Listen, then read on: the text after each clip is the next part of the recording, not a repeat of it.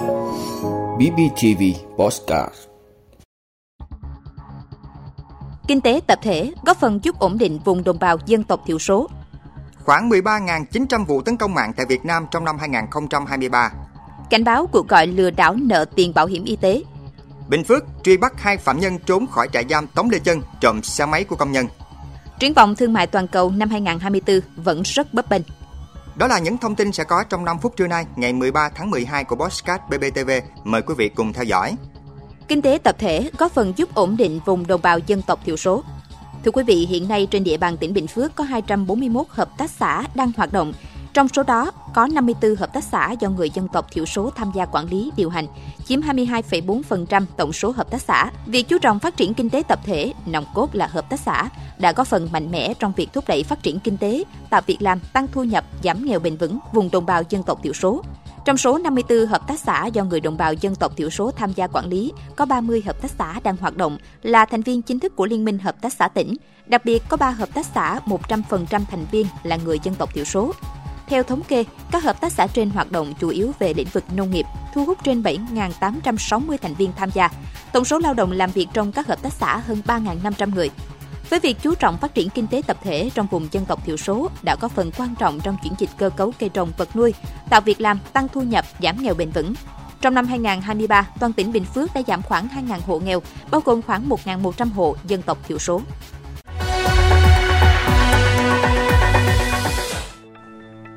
khoảng 13.900 vụ tấn công mạng tại Việt Nam trong năm 2023. Thưa quý vị, báo cáo tổng kết an ninh mạng Việt Nam năm 2023 và dự báo năm 2024 của Công ty Công nghệ An ninh mạng Quốc gia Việt Nam NCS công bố ngày 12 tháng 12 cho biết, năm 2023 khoảng 13.900 vụ tấn công an ninh mạng vào các hệ thống tại Việt Nam đã diễn ra, tăng 9,5% so với năm trước. Hơn 550 trang thông tin website của các cơ quan tổ chức chính phủ và giáo dục có tên miền gov.vn edu.vn bị xâm nhập, chèn mã quảng cáo cờ bạc cá độ, hơn 83.000 máy tính, máy chủ bị mã độc hóa dữ liệu tống tiền tấn công, tăng 8,4% so với năm 2022. Tính trung bình mỗi tháng xảy ra 1.160 vụ tấn công mạng. Cơ quan chính phủ, hệ thống ngân hàng, tổ chức tài chính, hệ thống công nghiệp và các hệ thống trọng yếu khác là các mục tiêu chịu nhiều tấn công nhất trong năm qua.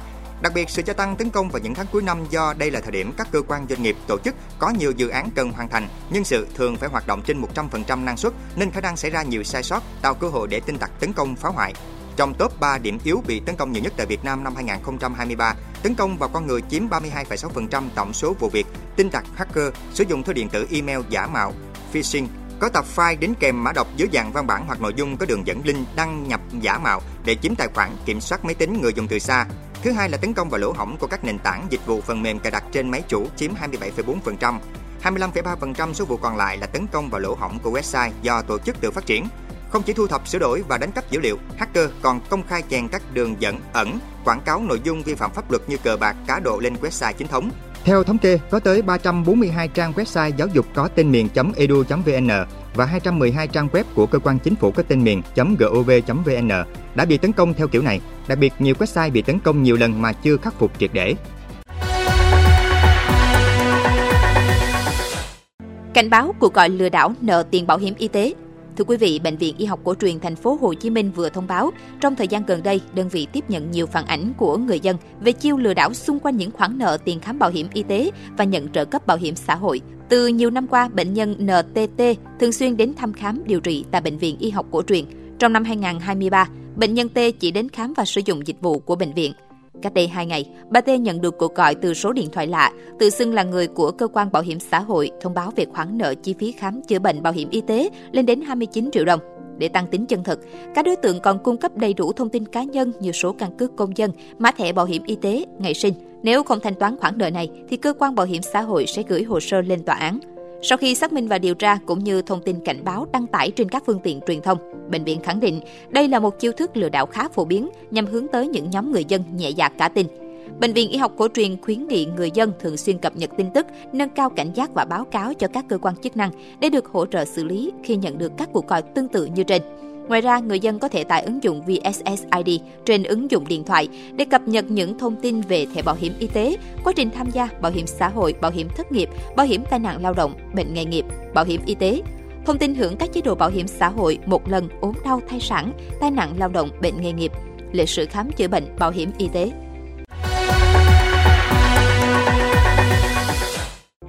Bình Phước truy bắt hai phạm nhân trốn khỏi trại giam Tống Đê Chân trộm xe máy của công nhân.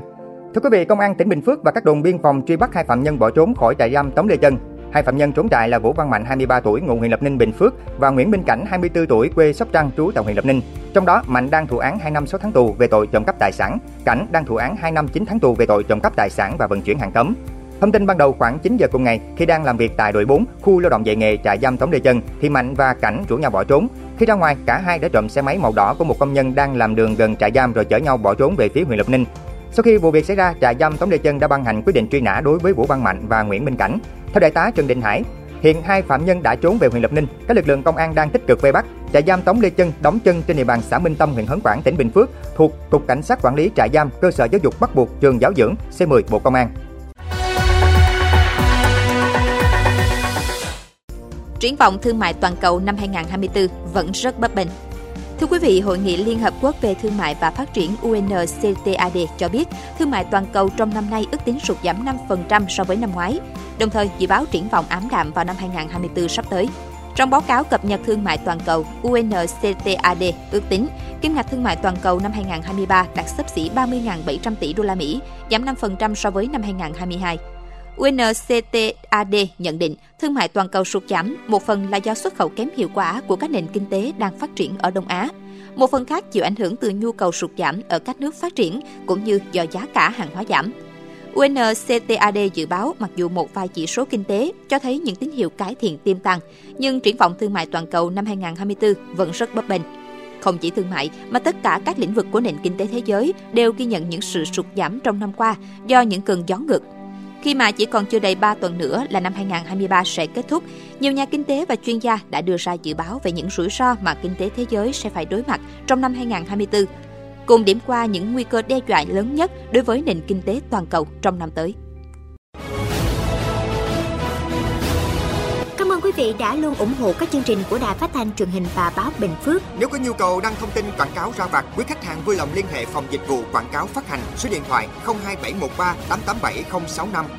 BBTV, vì bạn, mỗi ngày.